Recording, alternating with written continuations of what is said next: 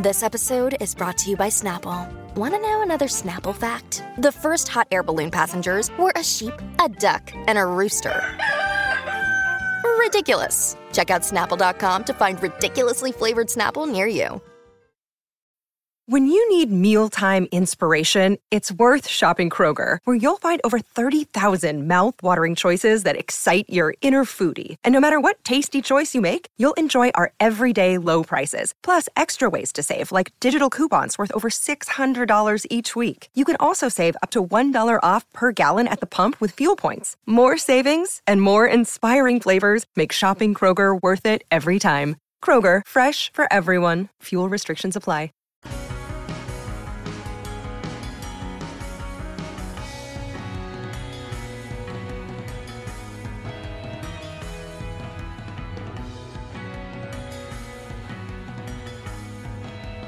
And joining me right now, not live and direct, but pre recorded, is Mr. Jeremy Slate. Welcome to the program, my friend. It's good to see you. You look very alive and well, very healthy, my friend. I like the background.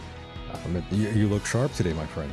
Hey, thanks for having me, man. I'm uh, stoked to be here and uh, spend some time. Very nice. Very nice. And Jeremy, there's so much to talk about here. And I was looking at your bio. Uh, well, many days ago or many moons ago, and you know there, there's a lot to ask you here. But I thought we can uh, just start slow here, and I, I'd love for you to tell us a little bit about yourself and what got you into creating this uh, this PR firm, basically. Yeah. Um, well, for me, like I was, my goal in life was to be a teacher, right? And then I went through my undergrad, I went through my grad school, and then I got into teaching, and it was terrible. It was absolutely terrible. I taught for two years, and the school I taught in actually got rid of um, number grades and just went with letter grades, which meant that the kids figured out like if they passed one thing, they could pass for the year or the semester, whatever it was. So it was just it was a nightmare. So my mom ended up having a stroke in in 2013. It made me look at a lot of what I was doing. I'm like, I am not happy doing this. And you know, I was teaching in private schools, so like you kind of make like what you make it like a Taco Bell drive-through. Like you don't make very much money. So totally overwhelmed, not making much money. I had this big life event. It makes me look at a lot of what I'm doing, and I just decided I want to do something else. I went through a number of different things. Um, you know, tried different online businesses, uh, sold life insurance, and I eventually started podcasts in 2014, and it, it took off pretty quickly. And people started asking for help, and that's that's where the PR agency came from. Very nice, and I'm sure again, obviously, you didn't think you'd be doing this, but your uh, day job was uh, kind of a kind of bad. It seems like the teaching. Yeah, it, it was interesting because it's like I like I'm also like I've always looked pretty young. So like I'm 36 now. At, at 24, I looked really young. So like I looked like I was the same age as the kids. I had um I taught in oh. private school. I had I had my my coworkers trying to like give me detention for like being out of uniform and like and like I I, I just remember uh Am I allowed to cuss on your show, by the way? What, you, what are the could, rules around that? Yeah, you could. It's funny. Everyone asks me that, but yeah, you could say whatever you want. I mean, we get pretty crazy here on this program. I mean, for God's so sake, we this, have. Oh, go ahead. Go ahead. There was this one girl on the the girls basketball team, one of my classes, and she's six foot five. I've never seen a, a girl this tall. On Amazon. And uh, yeah, and I had to fail her on a paper because she literally just didn't do anything. So I actually had to create a paper to write on to fail her with.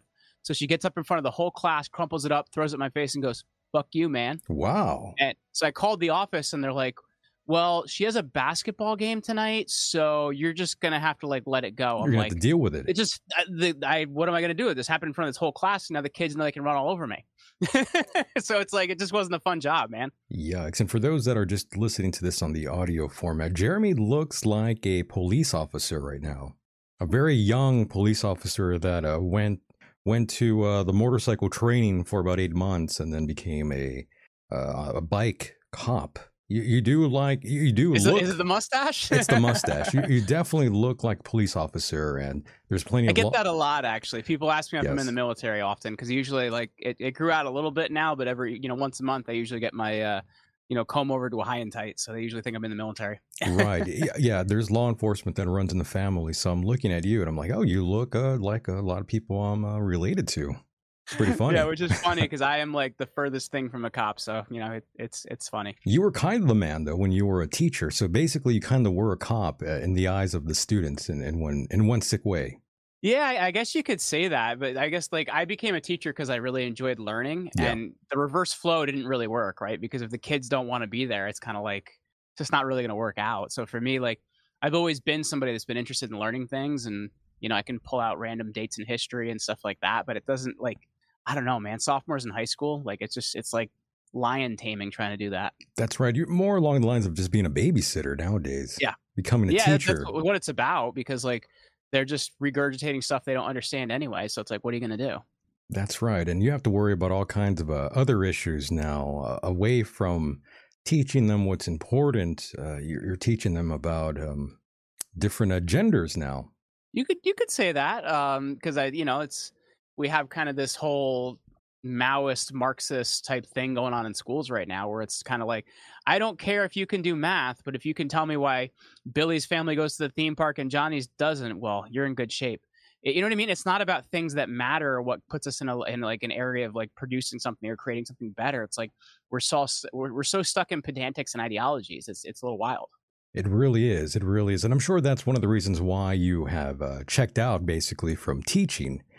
I would assume uh, that the curriculum they wanted you to teach, I'm sure, was uh, not uh, very uh, essential. I would have to imagine, Jeremy. Well, believe it or not, that's actually not true because this was 2012, 13, and 14. So Oh, like okay. the world was a little bit different Yeah. then.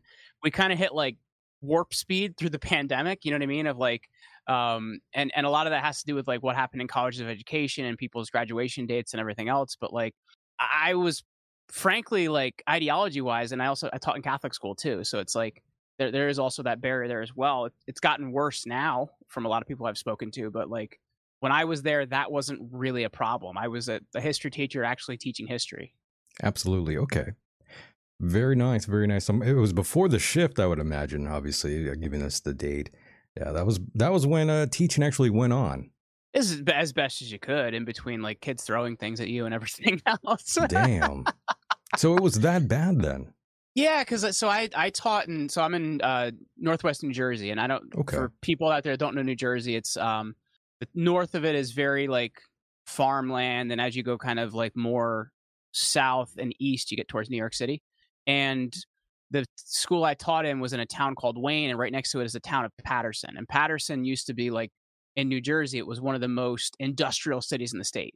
But then when businesses started failing, and Paterson just kind of became a downtrodden city where nothing's really produced. So there was the school I taught at was it was a Catholic school, and there's also another Catholic school called Paterson Catholic. And just due to like people not you know going there and everything else, Paterson Catholic closed. So I was teaching one half of what I was teaching was really preppy rich white kids, and Right. the other half was inner city kids. So it was like a wild world to be in, man, because it just It was a very It was diverse intense. sort of a group. yeah, because it was a mer- merger of these two populations. It was kind of wild. I would imagine that uh, for sure. I remember uh, being a TA for a, um, uh, I think he was like a uh, tennis ball, a, a tennis ball, a tennis instructor for uh, the high school there. And I was like a sophomore and he was teaching like a senior class and it was like a special ed class. And I was the TA for that. And no learning went on there. They didn't even listen to this guy. They were throwing things. They were, uh, assault, they were basically verbally assaulting the man a, a number Yeah. of times. And I thought, holy shit! No, I mean, there's like no learning going on at all. And this was back, this was back a long time ago, before uh, any of any of what's gone on now. And I can only imagine how worse things have gotten in the public school system since I was last Well, there.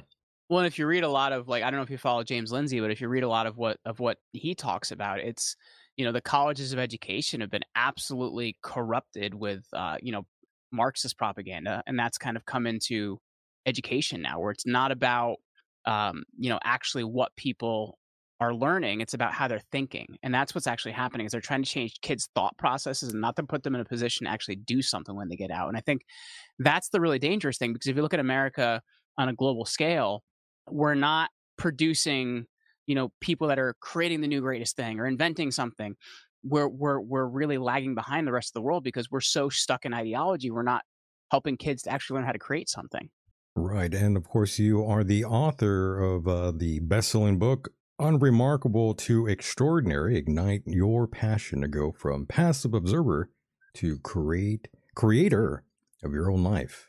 And uh, how long did that take you to write, my friend? Took me about two years, and and a, the original version, um, I wrote it and I absolutely hated it because I I really wrote something that wasn't true to myself, and when I ended up getting rid of that, and I think also living through the pandemic at the same time helped me with this. A lot of the stuff I've always talked about privately forever. You know, I was raised on, um, you know, conservative talk radio, but also listening to Art Bell late at night and things like that. So nice. I was raised on on you know kind of looking at things differently, but I didn't really talk about this in in a lot of the podcasts I did. And what ended up happening is I got to a point where the world had gotten kind of strange, and I'm like, the worst thing that can happen. Let me kind of you know go out in a lot of the areas that I that I typically you know talk about in my private life, and I think that made the book a lot better because it brought in a lot of my viewpoints and and ways that I actually saw the world. Ah, very very nice. I had no idea that you were into any of this. Um, you know, because I'm staring at coast what... to coast radio, George Noory, all that fun stuff, man. Very nice, very nice. Yes, I'll. I mean, again, I feel like I'm talking to a police officer here. I'm like, damn, what did I do? I feel like I'm in trouble. It depends. I know, right? so how how has the journey been though uh, so far, Jeremy? Do you feel like it's been pretty impactful? Uh, do you feel like it's been fulfilling? Now I do. Um, but I will say, like being at that point where I was when I was trying to decide what to do, absolutely not. But at the same time, like I think podcasting has opened up this whole area where people that should have no access unless you could do a you know a, a late night radio show because you knew somebody to, right. to actually have the type of conversations that I want, wanted to have. So it really opened up this whole world to me. And the fact that I get to do something every single day that like I do for fun and now with 15 employees on our team as well like i'm also helping other people to, to do something they really enjoy that they really serve a purpose for that's been a lot more fulfilling. It's been a lot more fulfilling than like you know trying to dodge kids throwing things at me and trying to see how loud they can make me to put me on youtube and, and stuff like that like so it's it's been more fulfilling man and at the same time i think we're really you know in a battle for free speech right now and in a battle to actually like talk about uh, ideas and actually really develop things. And I, and I think you know in podcasting and a lot of alternative media, it's it's the last place we can do that, and that's that's what really excites me about it. I agree. I feel like it's basically the the final frontier in many uh, ways. That this is this is pretty much it. Nobody really wants to be in radio uh, these days since uh, you're going to get like a million infomercials and it is very difficult to listen to coast to coast am i'm glad you brought that up because it's like uh, 30 minutes of content and the rest of the time it's just ads and and uh, Jeremy, come on, you know that that's going to bore you to death and make you check out unless you well, download. I know that's one of the tough things that that Infowars yeah. does too anymore, man. Is like they they right. I I you know I'm just I'm not going to buy a big Berkey. I'm not I'm not going to do it. Like I, I, just system. I've heard those ads so many times. You know. Right, the Berkey water uh, system, right? The filter it, system. It's, it, it's like we, the ads are so long that even though I haven't bought the things, I know the products that are promoted. it's like I don't want this shit.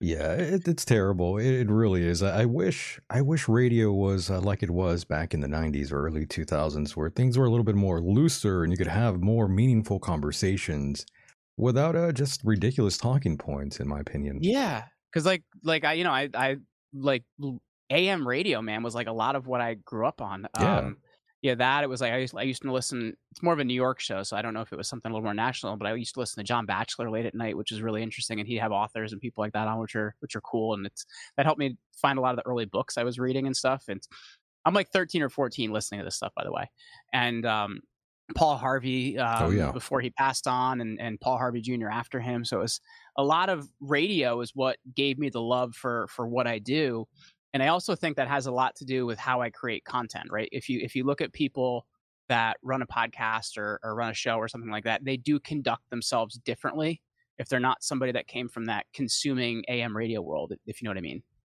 Absolutely. Absolutely. And you you, know, you get on and say long time you long time listener first time caller. Thanks for having me you know? That's right. And you are the host of the uh, create your own life podcast. Tell us a little bit about that uh, jeremy so it started out in, in 2015 as we were really trying to, you know, interview people that were the best at what they did. And, and I talked to quite a few of them, a four-time Indy 500 champion, several World Series champions, um, an NBA Hall of Famer, like a lot of people like that. But when the world shifted dramatically in, in 2020, I started talking to a lot more of the people that you know, I felt like we're actually helping to do something about this planet. So we've had, you know, Mike Lindell on the show. We've had uh, General Lindell. Michael Flynn on the. Yeah, the My did Pillow he, guy. Uh, did he sell you a pillow? Um, no, he actually gave me a pillow. Oh, he did not make me pay for it. He Even better. he um he uh actually sent us like almost a thousand bucks of products for free. Great guy. nice. Yeah, he gave me. He said to my because we had moved into a new house at the time. He said to my wife, "Anything you want in the site, your budget's a thousand bucks. Get take whatever you want." Awesome guy like that. I like and him. uh, yeah, we still use a lot of that stuff today. And um, uh, General Mike Flynn, I've had on the show. Um, Patrick Byrne, the Overstock.com founder. Um, you know, we've also had some of the the January 6th defendants as well because I just really want to understand what's happening in our world, and and at the same time, like the news scares the shit out of people, man. I Oh, want to make them feel more causative and make them understand their world a little bit better, so they can kind of see like, sure, the game board's a little messed up, but if you know the what it looks like, you can play the play the game of life well. Absolutely. And I, I brought in Jacob Chansley before. Uh, that's the Oh, QAnon wow. shaman. Shaman. Um, yeah, he's he's a great guy. Definitely, uh, I, I'll definitely let you uh, maybe interview him if he's willing to come on your show. He, he's very grateful for Tucker, Tucker Carlson, I can imagine.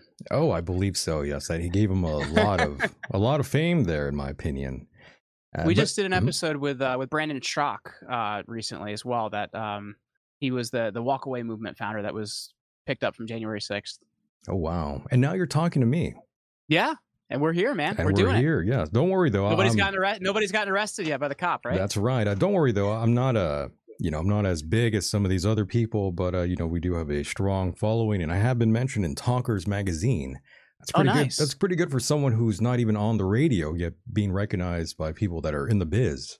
but you have the like Hardcore. the, the the radio cadence. Like you got it down, man. You know what I mean? Like you, you've got it down. That's because I'm a freak, Jeremy. I've been doing this way too long. That's why, and I've been in and out of the uh, radio biz uh, for many, many moons now, Jeremy. Even appearing on uh, pirated radio stations in uh, Oh wow. in Texas. That's how hardcore we are here. We're the last punk rock show, in my opinion, uh, Jeremy. You know, we do things a little differently here. We um, even do things like Celebrity Death Pool, which is uh, completely tasteless, yet a lot of people love it. It's it's interesting stuff. Do you remember Celebrity Death Match, the MTV show back in the day? Absolutely. Great animation for early on in the in the uh, 90s there, the clay animation style. Great stuff, by the way. I love that show. You know, we need more of that these days. But I mean, I, I don't feel like we're going to go back to those glory days of having so much, uh, I guess you could say, creative freedom. The talent, the talent nowadays don't have what's called creative freedom. They all have Yeah, like nothing's nothing's. What's that? I said, they all have to toe the line. Yeah, like nothing's funny anymore. Like I um one of my absolute favorite movies of all time because it's just ridiculous. Like how did they do that? Um is Tropic Thunder. Oh yes, You could never make that movie in 2024. hell Took no. a whole lot of trying to get up that hill, but now we're in the big leagues. That's the theme song from the Jeffersons. Just because the theme song don't make it not true. Like you could never do that now. You do know you, you do know they're trying to cancel uh, that that man still. Really? Robert Downey Jr.? Right. Even all these years later, they're still trying to go after him over that movie. Ridiculous. It's one of the funniest movies of all time. Like even the Ben Stiller character in the movie Simple Jack. Like, That's you could right. never do that now. You really couldn't. I, again, I wish movies were fun, um, but the only fun movies these days are like the ones that are in the independent scene, hmm and that's about it. Most mainstream movies now are they're just ass, Jeremy. Let's be honest. Well, and, and I have I have two little girls too, so like they're they're almost three and five. Oh, okay. And I I had I, so we've watched a lot of like you know I know Disney stuff. it. Yeah, uh, people give them a lot of flack, but they watch a lot of Disney stuff. And like, if you look at the older Disney stuff versus what comes out now, the older stuff, like there's a king, there's a queen, there's a princess, there's a prince, like there's all this kind of stuff. If you look at it now, it's it's very different. Like nobody's a king, nobody's a queen, there is no princess, and like you know the girl doesn't get married to anybody because she's strong enough on her own. It's like it, it's it's very different than like even like traditional like what Disney would make. It's kind of weird. It really is. It really is. I mean, you're not going to find a cartoon like All Dogs Go to Heaven. And Mhm. I'm not sure if you introduced that movie yet to your kids. It's a little dark, by the way. If you watch it later It, on, it is. We watched All Dogs Go to Heaven and All Dogs Go to Heaven too. There's a second one. Oh, there's a second one. There's a second one. Yeah. Oh shit. And how did your how did your kids uh, uh, receive that message? I wonder if they even understood it at that age. You know, my five year old, she's super, super aware. Um, we just started homeschooling her. Oh, Um, good, a few good. Months ago, I'm so glad you did. Wow. Okay. I, I'm ter- like I'm even I'm out, I'm out in the boondocks here too, but like at the same time, I'm still kind of terrified of the of the school system Yeah. because for myself, like I still think like maybe ideologies uh, are are off now, but even I look at when I was a kid, um, I was like a super high IQ kid. Like I had a 150 IQ in, wow. in first grade, and like um, because of that, I'd finish my work really fast. And like I'd real they they were like, okay, well he finishes his work really fast, Mister and Mrs. Slate. We're gonna put him in the talented and gifted program. We're like, oh, that's great. So that means that like my projects were just longer. They weren't actually more challenging. So once I realized that, I just wasn't gonna do it. So they had this conversation with my parents, like, well, if he's gonna stay here, he's got to go on you know, Ritalin or some other prescription drug or something like that. And like, Mm. so we're gonna drug our kid because he is excelling past the other kids. So like that's the thing, you know, like sure ideologies are off now, but that's actually the thing that terrifies about sending my kids to public school is I don't want somebody to say like your kid's really bright, your kid's really smart, let's put him on drugs. Let's Like, give them me, drugs. like yeah. that. Yeah. Exactly. I don't like that. Well, I'm glad you are rational because most people today aren't, and they lack common sense, unfortunately. And it seems like you have plenty of common sense and uh, plenty of brains, it seems like. But yeah, my friend, I, I feel bad for everyone who has kids and they're forced to send them to public school. And you know, thinking about it now, I'm I would have been a lot better in school if I wasn't so easily distracted by all the other bad kids in class. Uh, not to blame them, but I mean, uh, I I feel like I would have done a lot better if I was put into like a private sort of a thing, like a private school or just homeschooled. I think it would have been a lot better. But here we are. Yeah, like my parents, they were super blue collar. My my dad, you know, barely finished high school. My, my mom didn't go to college or anything. But at the end, but at the same time, you know, my dad didn't make more than forty thousand dollars a year until I was in high school. Um, they couldn't afford it. But after that Yeah. conversation with the teacher about putting me on Ritalin, they they put me in private school. Um, so I do feel like that was a really big, you know, leg up. thing, but at the yeah. same time, at the same time, like I don't like, like the Catholic education system now is going just as woke as everything else. So it's you know it's not a better option anymore. Yes, and uh, do you identify still as a Catholic? Um, I'm more non-denominational at this point in my life. So you're more like, I guess, agnostic in a way. Um, no, I just I'm concerned that this pope's a communist, you know, so I'm a little bit concerned about that coming out of South America. Um, and I and I I think as well, um, you know, there's there's kind of too many rules of different religions and stuff like that. So I'm you're an of a- a atheist? free thinker. No, I'm not an atheist. I believe there's I believe there's a God. I believe there's you know different ways we all go about it. Um, but I don't really uh, grab a denomination, I guess you could say. I'm with you on that point uh, as well. I'm not. I, I don't really. Um, I don't. I don't really find myself to be religious, even though there. I, I've read the Bible. I read a lot of different. And I've read into lots of uh, various religions and cultures and all this sort of thing. So it, uh, for a long time, I was an atheist, Jeremy. Mhm. But uh, more recently, more uh, maybe within the past like three, four years, I've uh, basically become agnostic in a sense. How does that like? I guess what's the difference between agnostic and atheist? Because gnosis is is Greek for knowledge. So I guess what is what's the difference? Well, atheist is someone who really just doesn't believe in, in any of it. And agnostic is someone who believes there's a God but can't really prove it or disprove it. Okay, I get that. So I'm kind, you know, I would like to, I would sometimes tell people I was an agnostic atheist to really send them down the rabbit hole. But, you know, more along the lines, I'm someone who does believe in the ultimate creator of sorts, whatever the hell that may be. I don't exactly think it's a guy in the sky or anything like that. Just sort of like an, a source of energy, uh, in a way. And uh, Jeremy, let me just ask you this really quickly here, since I love asking people this question all the time. Do you believe you're a good person, Jeremy? I try to be. Um, I I think that's an important way to look at it. I think to to think you're, you know, to think you don't have flaws and you're not constantly working on them. I I, I think that is, um, you know, it's the wrong way to look at things. So I think I try to be, and I think when you stop trying to be is when you might not be a good person. Do you get what I'm saying? Oh yes, I agree. It's an I- active mhm. process, man. It really is. It's a it's an everyday thing, You got to create on it. right? And obviously, you're not Harvey Weinstein. You're not like, watching people try to, you know, you're not watching people sleep or shower. So I, mean, I would have to assume That- you're a good person. You know, you know what's why I had this conversation with my wife. Like, it baffles my mind. How do people do that shit? Like, I just, I just don't. It doesn't make sense to me. Like when you hear some of like the insane things that all Like these people with money and power do. I'm like, like Right. what? What? How do you get into that? Yeah, there there's some very bizarre fetishes and kinks that uh, some of these people go get into. Uh, unfortunately, I mean, just a random one off the top of my head. You know, there's some men out there who like uh, women's feet.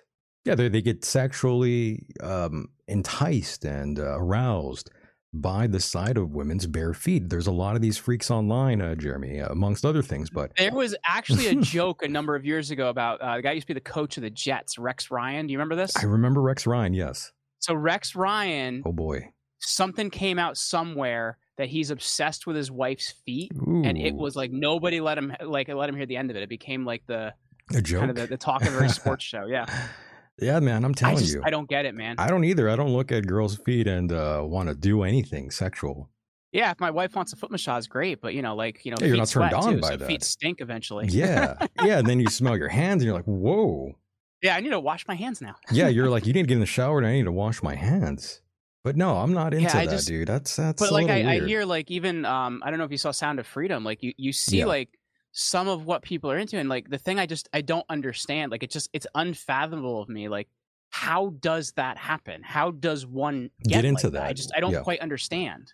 Uh, there's lots of traumas that can make someone, you know, be sexually aroused by uh, underage kids and uh, that sort of thing. And uh, by the way, the Sound of Freedom was actually filmed in my hometown and the surrounding cities where I am. I'm in oh, El wow. Centro, California, by the way, and that was filmed mostly in Calexico and Mexicali and El Centro. There's some scenes that you can see the Border Patrol, uh, the major building, and that's in El Centro. Um, but yeah, that that's kind of common knowledge out here, being in a border town of sorts where you have lots of uh, human trafficking. You have these coyotes who take advantage of these people. Sometimes they bring them over. Sometimes they'll give them to the cartel, and that's yeah. when they get trafficked uh, for sexual purposes or for their organs, even. Well, it's wild to me too, and I, I had read a stat somewhere. I'd, I'd, have to look it up and and to give you the number. I don't know if top hand, but it's, it's all good. More people are enslaved now than any point in history. Because if you even com- compare it to um, the African slave trade, or even when the Irish came over and things like that, it's it's wild to consider that because you look at it and you know we're supposed to be so civilized now, right? Like we're so civilized. When I think it's actually people have kind of gotten better at hiding their sins, if that makes sense. And we have it's like there's more trafficking going on now, which is wild to me. That's right. And there's always been a black market for organs and uh, this or that. And I've always told people, look, this is nothing new, though. This is something that's been going on since the dawn of time. There's mm-hmm. there's always been crazy people out there murdering and uh, killing uh, small children and drinking their blood and uh, so forth and so forth. I mean, there's a lot yeah. of uh, terrible things that have been going on in this planet, and it's not going to stop any other time, Jeremy.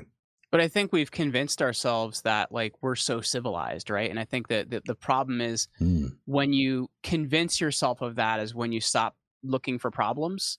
And I think that's that's a real issue because then you're saying, okay, everything's fixed, we're in good shape. And I'm not to say like, hey, the world's a dangerous place and you should go like hide in your closet.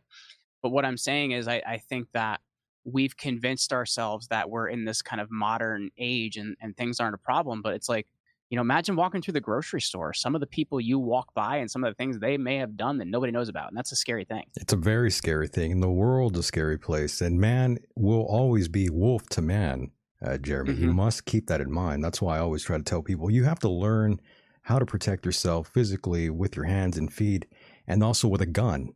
Mm-hmm. Very important. Very important. Yeah. I hope you have a gun, Jeremy. Well, we're in New Jersey, and you're allowed to have long rifles, but handguns are harder to get. So, so yeah, we have some long rifles. That's what I hear, Jeremy, and I think those those laws oh, well, are ridiculous. Aren't you in California though? It's even harder out here. Okay, yeah, it's and and and some of the laws are weird around it too. Like we have castle doctrine in New Jersey, but it's like a weird castle doctrine where if somebody comes into your house, you have to like let them have it, which is which is really weird. So Oh. You, if you fire a firearm, you can go to jail, even yeah. if somebody came into your house. And then yeah. for handgun permits, is like, yeah, you can get one, but you can only get one handgun every six months. Is the law? It's we got some weird. I don't remember any of that stuff being in, in the Second Amendment. I don't. I don't either. And and the, these laws are always created by those who intend to break them. And mm-hmm. uh, again, uh, I, I like using this reference point, but you know there there are some states out there where they would actually charge you more if you trafficked uh, marijuana than you would, let's say, if you molested a child. Yeah. Who do you think that's, that's protecting, Jeremy? Thought. Yeah. Who do you think that's for? Yeah, that's a, that's a scary thought. And at, at the same time, like I don't think there's anything worse that any human being can do than to to harm a child. Harm like a child. I really don't think yeah. there is because they're they're they're innocent. They need you to survive. Like I think there's nothing worse you can do. Well, if you harmed my cat, who I consider my child, I would have to uh, crucify you I well, it depends on your cat. Your cat may have some muscles and maybe stronger than me anyway, so I don't know. That's right. the cat.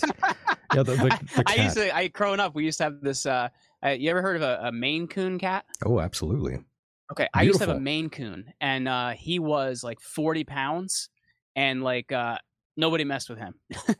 Oh, I can imagine. Yeah, that's a big boy, a very big boy. And um, uh, Jeremy, I. So you you live out basically out uh, away from the city. Oh yeah, Okay. yeah. I'm like um, an hour and fifteen minutes away from New York City, um, Oh, all right. without traffic.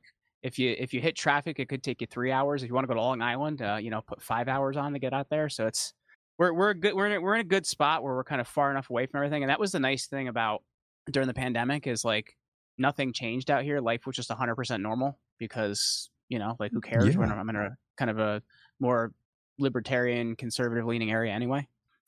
Yeah, yeah. The, the pandemic that was um you know that's something that I still get a slap on the wrist for if we talk about anything COVID related on YouTube. You know, Ah, well, yeah, we my YouTube channel. We don't those episodes go on go on Rumble. We can't do them on YouTube. That's right. And it's it's unfortunate because I try to tell guests ahead of time not to uh, talk about certain things, yet they go ahead and do it anyways. And I think, wow, that is um, that's very unfortunate for the channel. But I mean, that's not what I I'm not really concerned too much about YouTube. It's more Yeah. along the podcast that's really the foundation um, of of the show, really. And if that goes away, then we're in trouble.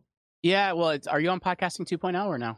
Podcasting 2.0 is this a website? What is that? No, so so Adam Curry, um, the Podfather himself, he's the guy that invented podcasting, um, and uh, he's been concerned about you know because his his show No Agenda actually was removed from, removed from Spotify, so he's been concerned about like continuing to keep free speech out there. So he built a uncancelable podcasting platform called Oh. Podcasting 2.0, and it's basically they use blockchain technology to build podcasts so it's decentralized Right. um, and and also to, to to protect shows. It's a pretty cool platform, and there's like all different sorts of apps that are you know uh, connected in the ecosystem. But podcasting 2.0 is is something that uh, the Podfather himself built off his original work.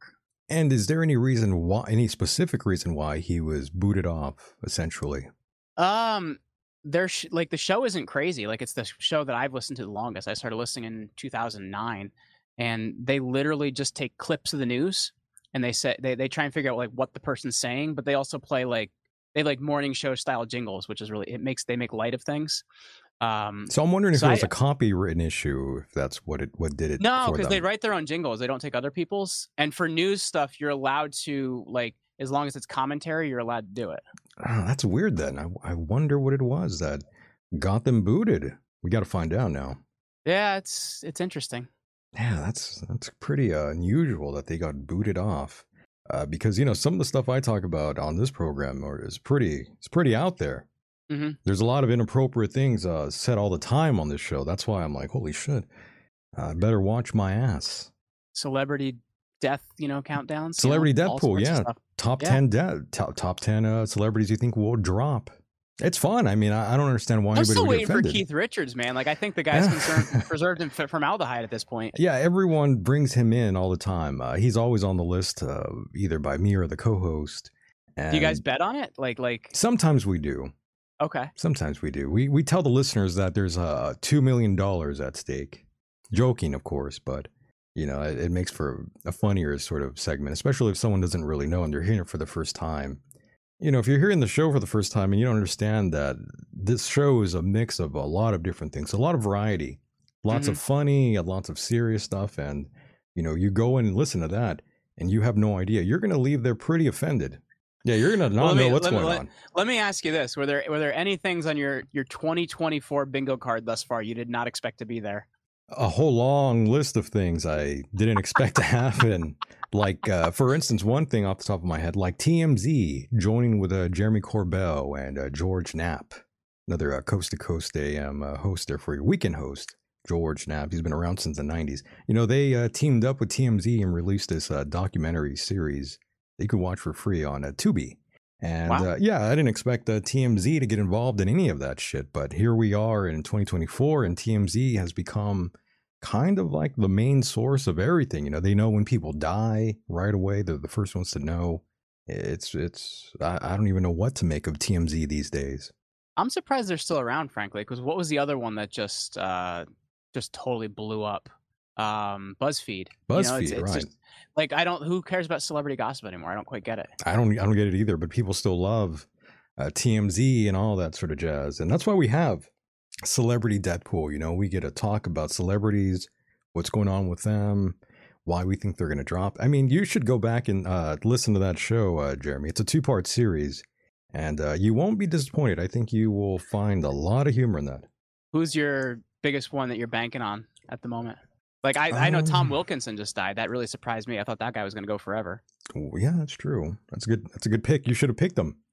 I should have. You I, should I, have. I should have. Who, who who are you banking on most at the moment? Uh, let's see. Who would I really? You know, I think I would say Violent J of the ICP. Do you remember uh, the Insane, Insane Clown, Clown Posse?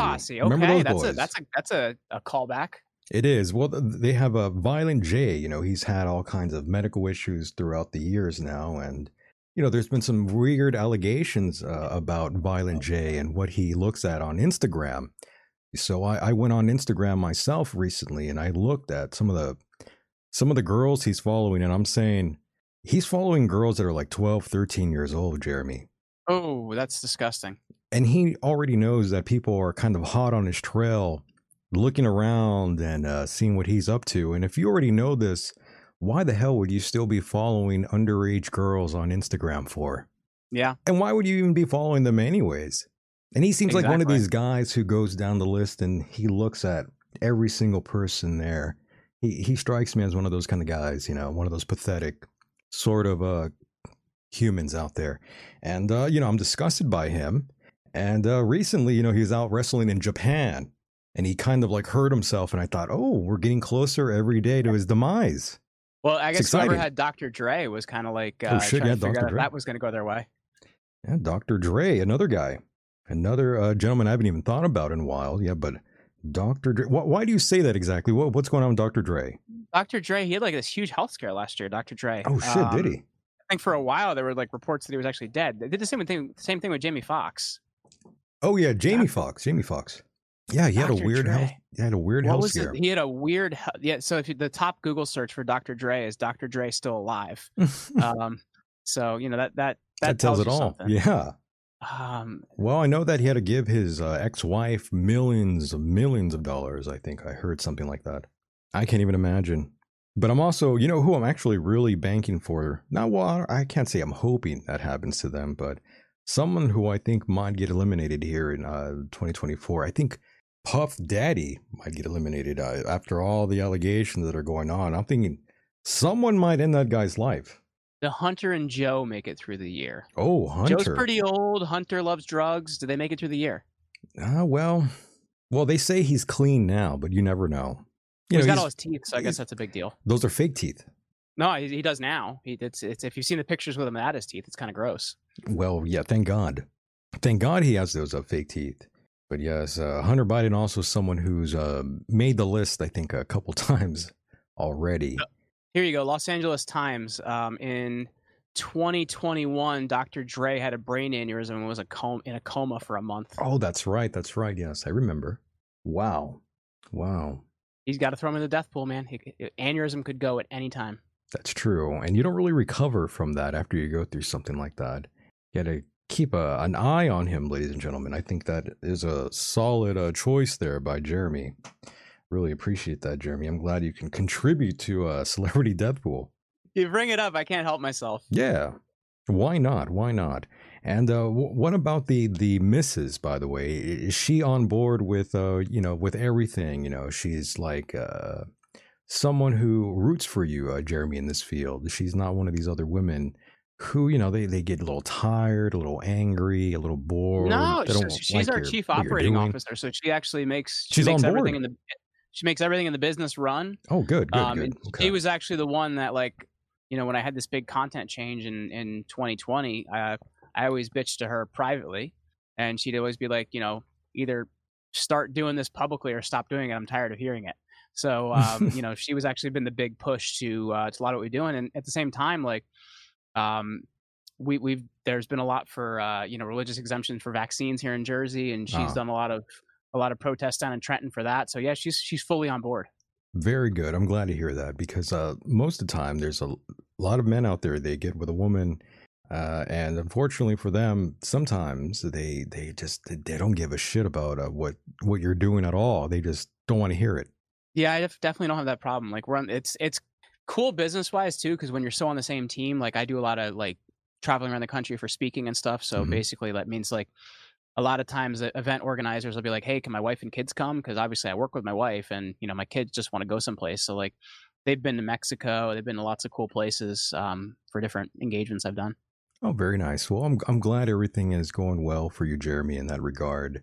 Uh, you know, I talk to a lot of men out there, uh, a lot of these uh, whistleblowers of sorts, and you know, their families have been ruined because mm-hmm. of uh, the subject matter, what they're talking about. And I, well, you're not a whistleblower yourself, obviously, but no, I'm not. I'm not blowing. I might toot my horn, but I don't blow any whistles. Right. I don't either. I don't. Uh, the only thing I blow is a rape whistle. it's a joke, by the way, folks. Let it go. It's all right, folks. You could laugh. It's okay. I need an adult. That's right. Um, well, I'm glad things are good, though. You know, again, I, I just hate for, I hate hearing about stories like that where their their partner just doesn't really like give a give a shit about what their other person's doing. This makes me feel kind of sad in a way for them. Yeah, no, I'm in the same boat, man. Because at the same time, like, if you're not in alignment with somebody, like, that makes your life really, really hard. You, you, you know what I mean? Because yeah. then, like, you know, let's say you got to put in extra work one week or something like that. Well, then it feels like you're like taking away from the family. But it's like if you're in the same boat, then they understand why you have to do things. You know? That's right. So, uh, Jeremy, what do you consider yourself? Do you identify? I should say, do you identify as a sort of like a libertarian of sorts, a Republican, a Democrat, or um any nothing of that sort? So I was raised as a Rush Limbaugh conservative. Um, I like that. And, and uh, yeah, it's like it was always playing in my house. And yeah. and here's the thing I found as I got older, I became more libertarian leaning, if that makes sense. Um, mainly because I was exposed to Alex Jones in high school, and Uh-oh. it made me look at a lot of things I believed and be like, "Wait, they're putting babies in cows? How do they do that?"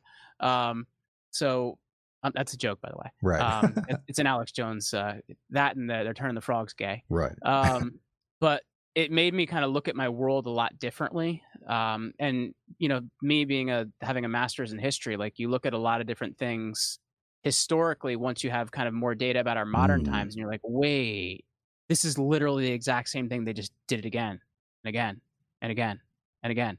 Like like Augustus Caesar, the first Roman emperor, literally became emperor because people asked him to become emperor. Right. They're like, please save us, please help us. But, you know, yeah. we've been in civil war for so long. Please give us freedom.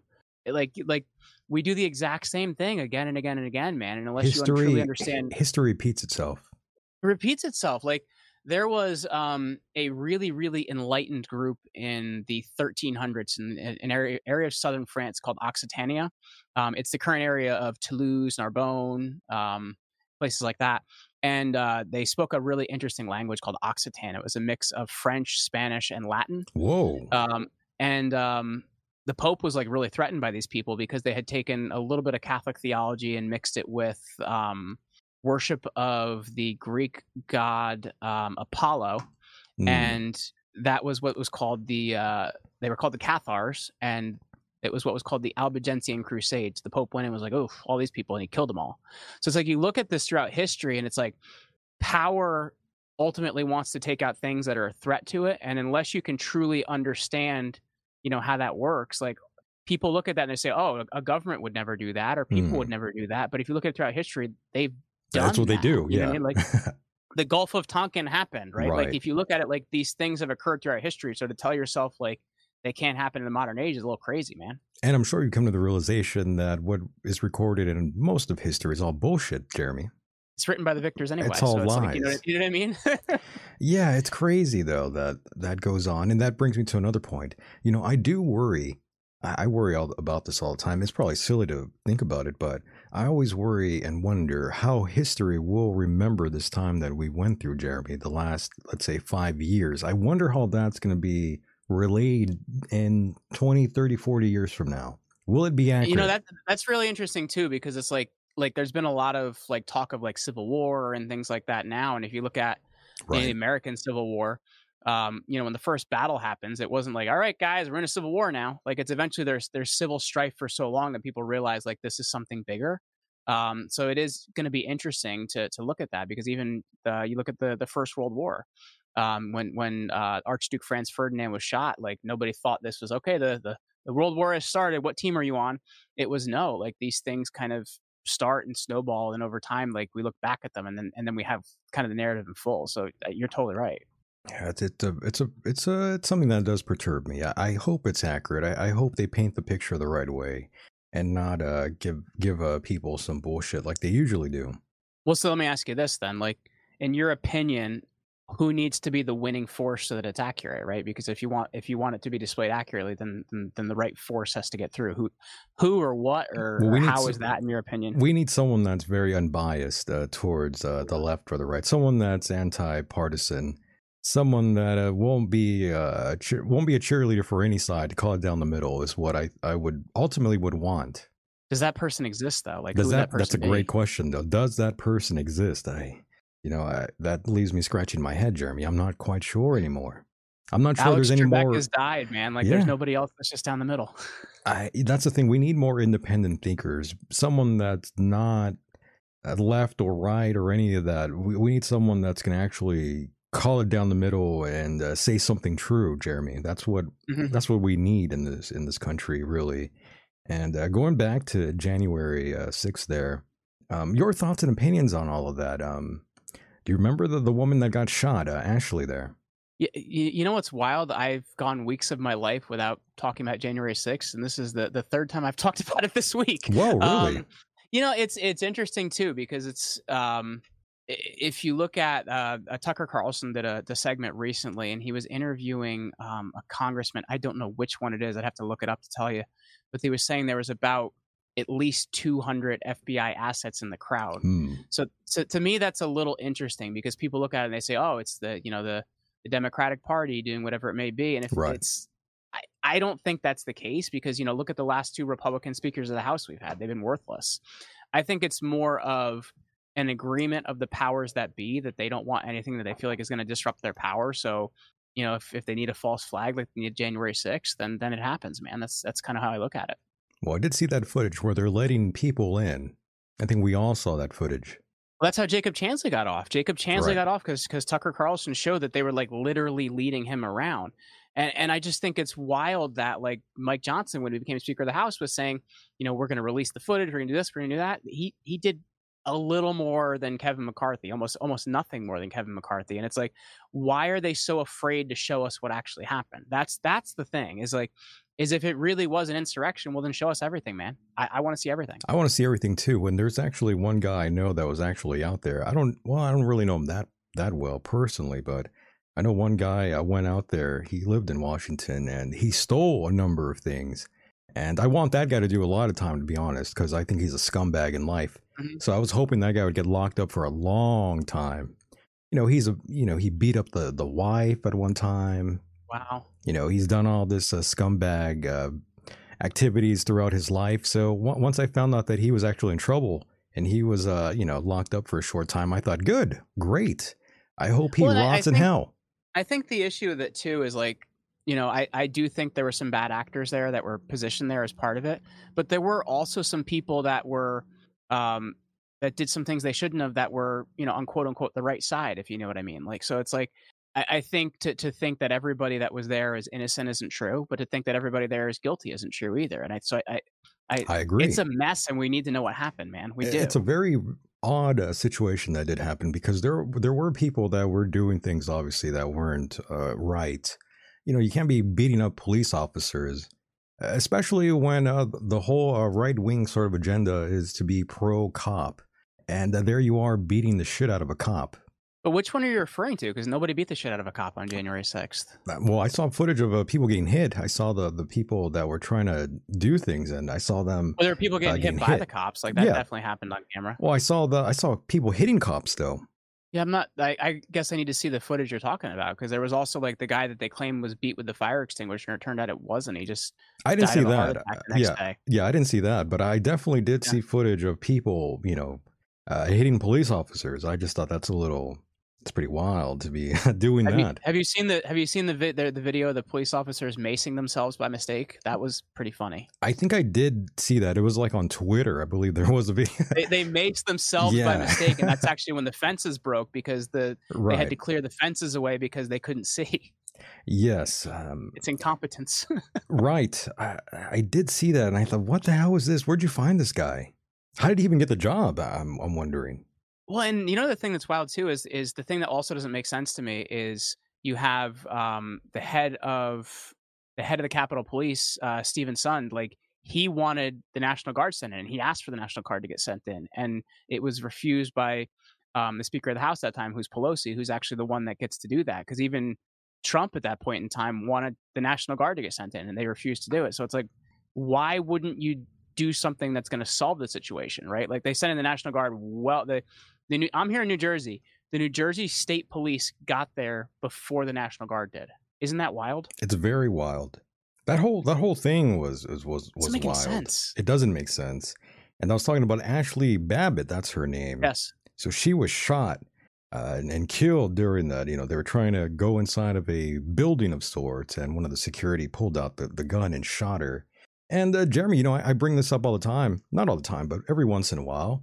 Um, you know, if someone's breaking into my house, uh, you know, I'm going to shoot them without any remorse. I mean, I just don't care if you're, you know, trying to break in, you're trying to harm me or steal something, and I shoot you. You know, you kind of deserve it, in my opinion. And uh, you know, on- once I saw this uh, woman being shot, you know, I didn't really, to be honest with you, I, I just thought I didn't really think anything of it. And a lot of people made a big deal about it. You know, they're they're sad, they're they're angry, and I thought, well, you know, you you are trying to break into a building, and the cop or whatever security's telling you not to, and you see they have a gun, yet you're still trying to get in there, and you know, you played stupid games, you win stupid prizes, Jeremy. Well, I, I think yes and no. Like I can I can definitely see your viewpoint on it. Um, but at the same time, like you know, we can see on video a lot of people are motioned in. But here's the thing: I, I, want to see people see get shot, Jeremy. That's the problem. What's that? I said I, I like seeing people get shot. I think that's the problem. I'm a Well, violent thing- man. I'm a violent man. and this is something because as I said, for some reason, January 6th has come up for a lot for me this week. I was talking to my wife about it this morning, and I was like, you know, at the same time, I just don't think, think it's that smart that everybody was in DC. Like, why don't you just go gather someplace else and talk about it? Do you get what I'm saying? Like, I understand. things yes. are pretty charged as it is. Like, why don't we go to like I don't know, upstate New York and do it? You know what I mean? Like, why don't you I go agree. somewhere else? I just think you like, have. I just think you have to take responsibility for your actions. Is what I'm basically trying to say. And these people, some of them, you know, they weren't taking responsibility for their own actions, and people were saying, well, they were misled. They were this. They were that. But that at the Well, end there of was the day, definitely some of that. Like, there, There was is, definitely some misleading. you got to be smarter, though. Is what I'm trying to say. Don't let other people's actions influence yours to commit uh, something that would be deemed illegal. Well, even that, like as, as I, I as I said, I before January 6th happened, my wife said, "Oh, they're gonna have a big thing at the Capitol. You want to go?" I'm like, "No." That's bad like news. that many people, Yeah. that many people in one place. What do you think's gonna Yeah, happen? no- nothing and good, something man. happened. Yeah. who who didn't see that coming? I mean, when I Like, first heard of it, I'm like, dude, you this know is what I bad. mean? Like- yeah. You know what I mean? Like a very convenient Reichstag fire. Hmm. And uh, again, I know people were going in there with good intentions. You know, they weren't going in there to harm anyone. Exactly. I know but the, I think the ones that Yeah. there, there were some that that were Pro- probably, yeah, and probably. and those people should be punished. Yeah, I'm with you on that one. Uh, absolutely. I think those people should be punished. But the other people, like that old lady who went in there and got in some serious trouble, I think that's ridiculous. Yeah, and I know even um, Brandon Straka that I just had a chance to interview recently. Like he was just there videotaping it outside, and they're he like, "Well, you were too, too." He never went inside the building. He was too close to the building, so they they arrested him. It's like yeah, what? I, I don't agree with that. It's people that like when you're people that they wouldn't let people report on it. It's like why? Is there something you don't want people to see? I don't understand. Yeah, and of course you had all the Democrats saying this was worse than 9/11. Oh my! So so my favorite thing to say is it's worse than 9/11 and Pearl Harbor had a baby. Whoa, But at the time, Pearl Harbor was sleeping with the Gulf of Tonkin. damn, and you know we don't know if you know it was the Gulf of Tonkin's baby or somebody else's. that's pretty good, that Jeremy. bad. I'm gonna have to borrow that one from you. Gonna steal that one out of your out of your page there, Jeremy. That's pretty good. Yeah, but I'm, I agree with you, my friend. Uh, Saying things like that, though, don't you think that's kind of irresponsible? what do you mean?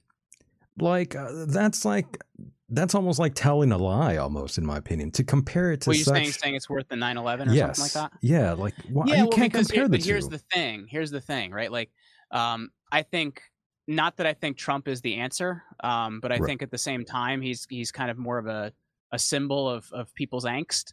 Um, but like both political parties hate him, so you know hey, maybe he should be in office if they both hate him. Maybe that's a good thing. See, that's Um, where I it- agree with you even more, um, Jeremy, because you know I, I like chaos. I kind of like uh, things going you know what I south mean? at Like, maybe- maybe we need a wrecking ball, man. Maybe that's what we need. But but so so I look at that and and if you've noticed, I, I'm a like I'm a big believer that words matter, right? They've always always always used the word insurrection. Right. Why? Because insurrection means 14th Amendment. 14th Amendment means no Trump. That that that's the simplicity of it, and that's why they've always tried to. That's why they Mm, came so down so hard on people that were just there watching it because they need it to be an insurrection. Because if he participates in an insurrection, 14th Amendment, no Trump. That's always been the idea. And Jeremy, early on, I was not pro-Trump at all. I was I only very. voted for him the first time because Hillary scares the shit out of me because she's the spawn of Satan. I agree with you on that one. But I, you know, I always thought of Trump as being like a t like a reality TV star because that's kind of what my introduction of him was.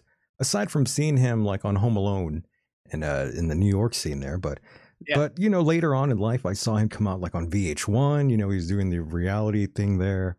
He was like the guy that introduced all the reality TV um, stuff that we saw, and now it's come to fruition. But um, I always saw him as like this reality TV guy and that that sort of le- left a long lasting impression on me. So you know, I didn't really like him too much, but now I I I'm now I'm like pro Trump in in a big way all of a sudden, and you know I I like I like him, and to me he's the the symbol of anarchy in a way, He's brash, he's rude, and he's a bowling ball. And, and, he it's like at the pisses same everyone time, off. So I like that.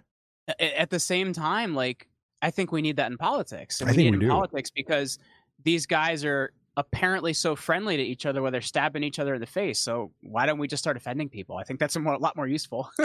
right, Jeremy, I agree with you. But you know, one thing I don't agree with a lot of people that were saying, you know, he's not a politician, he's not, and I think, well, oh, I- you don't get to where he's bullshit. got to in business without being somewhat political. I, I did. I was going to say that's bullshit though, because obviously you you have to remember anytime you sign that dotted, dotted uh, line, you become a politician, my friend. You are immersed into that world.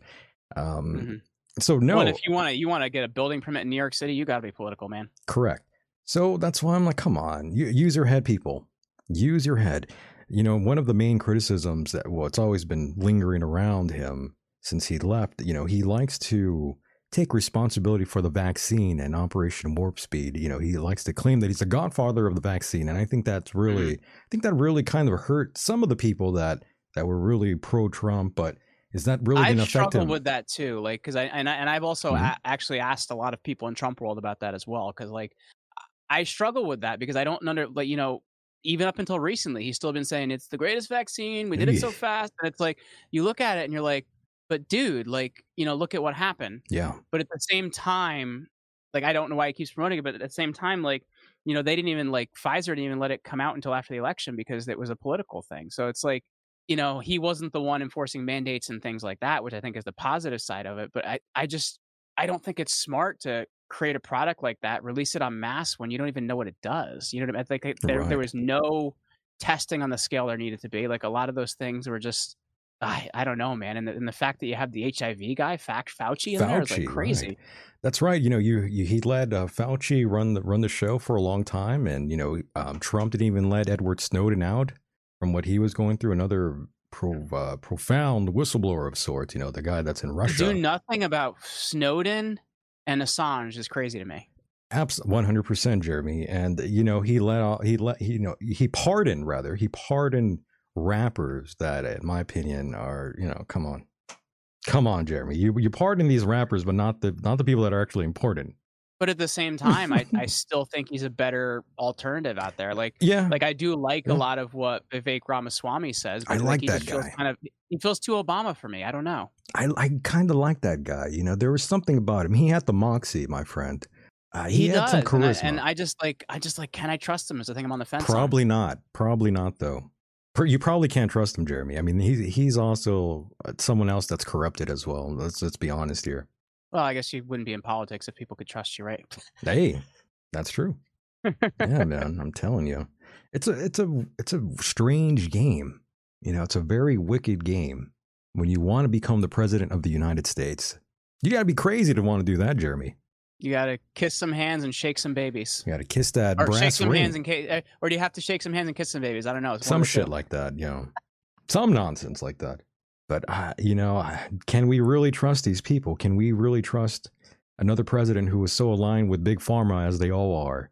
You know, they all took Mhm. the millions of dollars to advertise on all the all the all the networks, all the big ones, Fox, CNN, Well, I- ABC. I think the presidency has made itself too powerful. I think it really has. Like if you if you look at it, and you you have George W. Bush to thank for this. Like you know, after the, a lot of presidents have have ruled by executive order, and that's not how it's supposed to be. They're not supposed to be doing this the way they do it. They're, they're, the the executive orders become law, and that's not how it's supposed to be at all.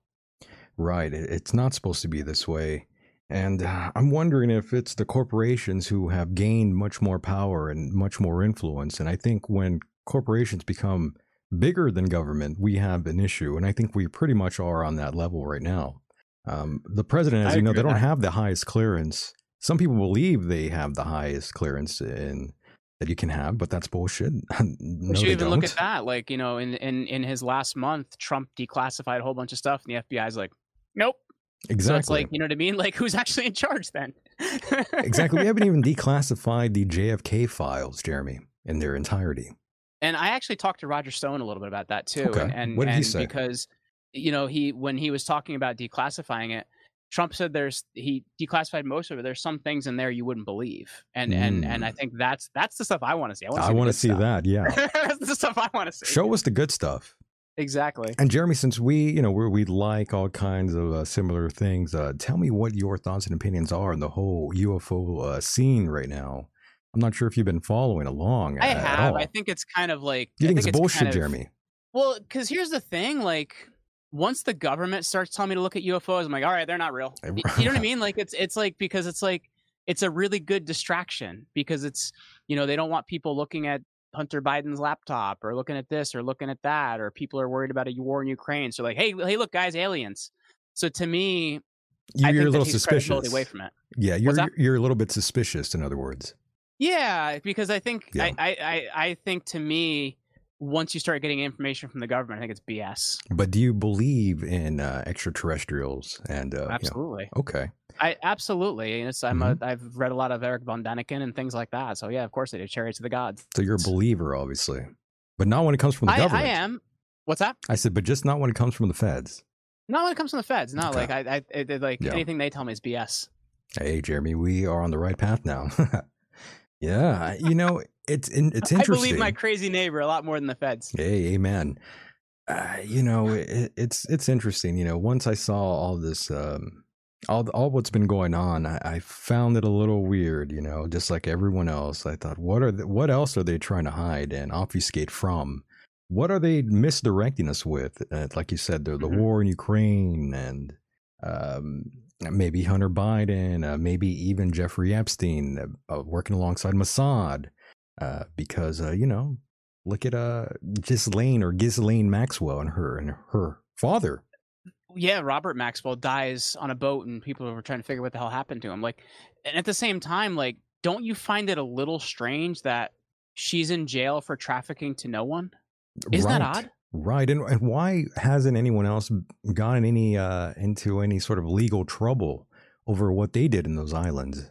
Ex- like, like, how does someone go to jail for human trafficking to no one? Like, they go someplace. That's right. Uh, you know, and then you got Bill Gates, you know, the wife basically divorced him because he was out there with Epstein doing Mm-hmm. God knows what. With Stephen Hawking, which is uh, even more disgusting. Can you That's imagine? Uh, Jeremy, so you're telling me that uh, you would not bang a woman that's in a wheelchair? No, I just think Stephen Hawking. uh, You know, I'm I'm happily married, so I don't even have to have to approach that question. But I guess like you look at like like Love come that. on like is he like you know Stephen Hawking there like oh yeah baby turn Give it to me, on. yeah. like, I don't like un, I, like what the hell that's so bizarre oh my God, yes. Uh, that's Yes, you are turning like me on. like I don't want to I don't want to make fun of disabled people but it's Go like that's faster, that's harder. bizarre Jeremy, give it to me. give it to me good, Jeremy. we are so far off the reservation right now I mean, we love doing that here on the program.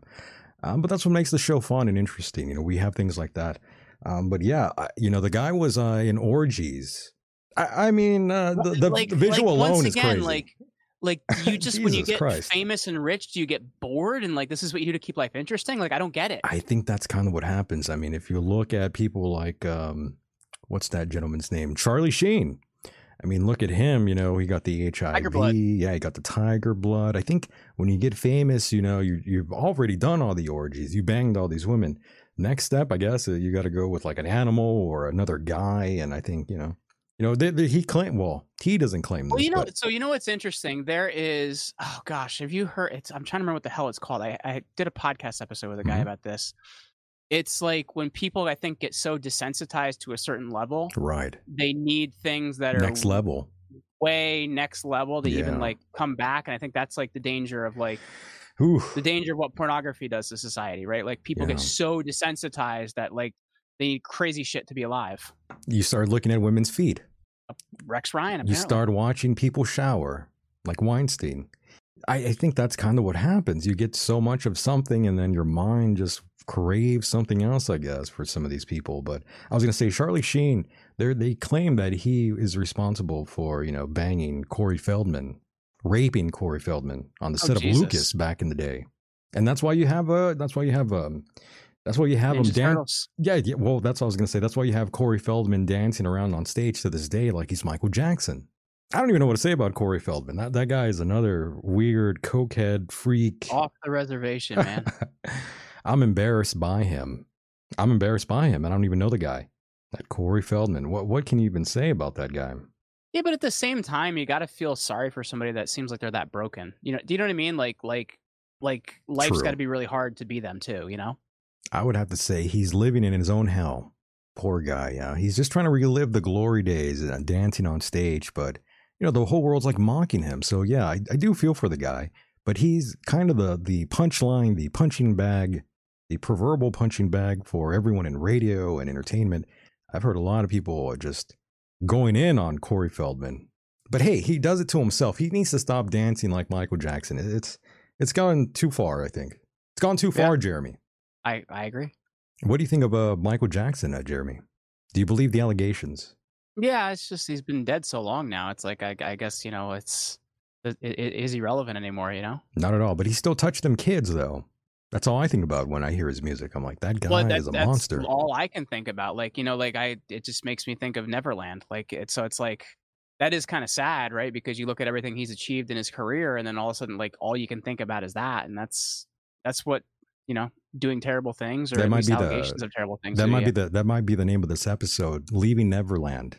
oof, ouch. Ah, I mean, it sounded better in my head. No, we'll, we'll name it something else, uh, Jeremy. Don't worry. Uh, but I- Jeremy, I, um, hope so. yeah, don't worry. We're not gonna name it that. We're not gonna name it that. Oh my goodness. Um, Hollywood is just such a disgusting place, my friend, and we we have so many different stories of uh, celebrities that have done ungodly, unforsaken, unforsakable, and unforgivable things. Um, Yeah. it's a terrible place, and all these people worship all these uh these these folks out there, and Holly weird. If people only knew what they were really like, right? That's right. And uh, Jeremy, going back uh, a little bit more personal here, going back to um, something we were talking about earlier. You're talking about your kids. Um, did you introduce them to the iPad, the Notepad, um, early on? We don't do a lot of screens in my house. Okay, good, Um, Jeremy. Good, good. I good, just don't feel like it's necessary. Like they have like a like one of those like fire tablets for like when we're on really long car rides, but it's not That- connected to the internet or anything. Okay. Yeah, I'm gonna. If I ever have a, a child, I'm gonna keep them away far from the internet for a long time. The internet I is just- bad I think it's it's it's for especially for a kid. for like, a kid. Yeah, it's too much. Yeah. Yeah, especially what's on YouTube nowadays. That's uh, quote unquote directed for kids. I mean, it's pretty Have bad. you heard about El- Have you heard about Elsa Gate? Elsa Gate? Elsa Gate. So like No, what is basically that? like somebody gamed the YouTube algorithm of like they could look at like what kids were watching Ah, and that's how they like started to get kids to watch these like insane videos. oh, um it's you have to google it it's called elsa gate um and basically it, it describes like how these people in like other countries like hacked the hacked the youtube algorithm and basically like had like you know elsa dating Spider-Man that was murder- murdering Hitler is like what they turned a lot of these things into. It was wild because the Oh. algorithm keeps like looking for something similar, something similar, something similar, and then you go down the road and you're like, what are my kids watching? To look up look up Elsagate. I see it now. It says it's a controversial controversy surrounding videos on YouTube and YouTube Kids that were categorized as child friendly but contain themes inappropriate for children. Oh, okay. Now I see. Oh, yeah. You're, you're going to see a lot of that on YouTube. You see a lot of questionable material that's directed for kids, and then you see it as mm-hmm. an adult, and you're like, wait a minute. Who designed this? Is, was this another pedophile again? Correct. And then you're like, well, no shit. No shit. That's why I'm very careful about what my children consume and when they consume it. Yes, my friend, you have to. You have to be on them about it. And, uh, uh, you know, someone that isn't, doesn't even have a child, I, I think about these sort of things and think how how warped you can make someone's mind if you give them an iPad, a notepad. Uh, that notepad and iPad becomes mommy and daddy. Oh, Jeremy, you left yourself muted there. Oh, sorry, I coughed for a second and then I didn't unmute myself. There you go. Yeah. Very nice. Like a professional, you muted yourself. I always try to hit my cough button, man. Very good. You're trained. Ah, we like you here, Jeremy. You're you're a trained man, a professional of sorts. We like that. Very nice, very nice. And what what does that say back there? Oh, that's the change your brand or change Oh your no, it's uh, own create life. your own life. Create your own life. There we go. Yeah, it does different colors too. Oh, You can make okay. red. Oh shit. You can make it strobe. You do all sorts of Oh, I like that. Flash if you really want to like have a seizure. Yeah. if you want to give me a seizure, which I have had, Jeremy, way back in the day. I actually had Yikes. like actually had like six or seven seizures in, in one day, Jeremy. And they didn't and doctors didn't even know what happened to me. I think I got possessed, Jeremy. I think that's what happened. I think, you know, I was possessed by all these uh spirits of sorts, uh, Jeremy, and they never left me. It's a hell of a thing to say, I know. Wow, I know. What can you say? it's, it's heavy stuff, man. Uh, I feel like I, I was possessed somehow, uh, Jeremy, but I, my soul's now cleansed, I think. I'm, cr- I'm crossing my fingers. In in an agnostic way. That's right. Jeremy, it's been a, a fun time talking to you here. I feel like I could talk to you for another hour easily, my friend, but I know you probably have some business to attend to pretty soon here. I don't want to take up too much of your time. dinner time here on the East Coast, Oh, ah, man. see, So I there got we go. It's the next thing coming up. As There you uh, go. You know, my, my belly is rumbling. Absolutely. I knew it. I was like, yeah, I- it's been a while here. I know he's probably he's got things to do. But yeah, Jeremy, I, I really enjoyed our conversation. I think we covered a lot of fun topics, a lot of uh, important topics, and you know we could do a round two whenever you're ready, my friend. Hey, you let me know when, man. We'll make it happen. Absolutely. Thank you so much for being a part of the program, Jeremy. Please feel free to plug anything you like or possibly leave us with a final word as well if you feel enticed to.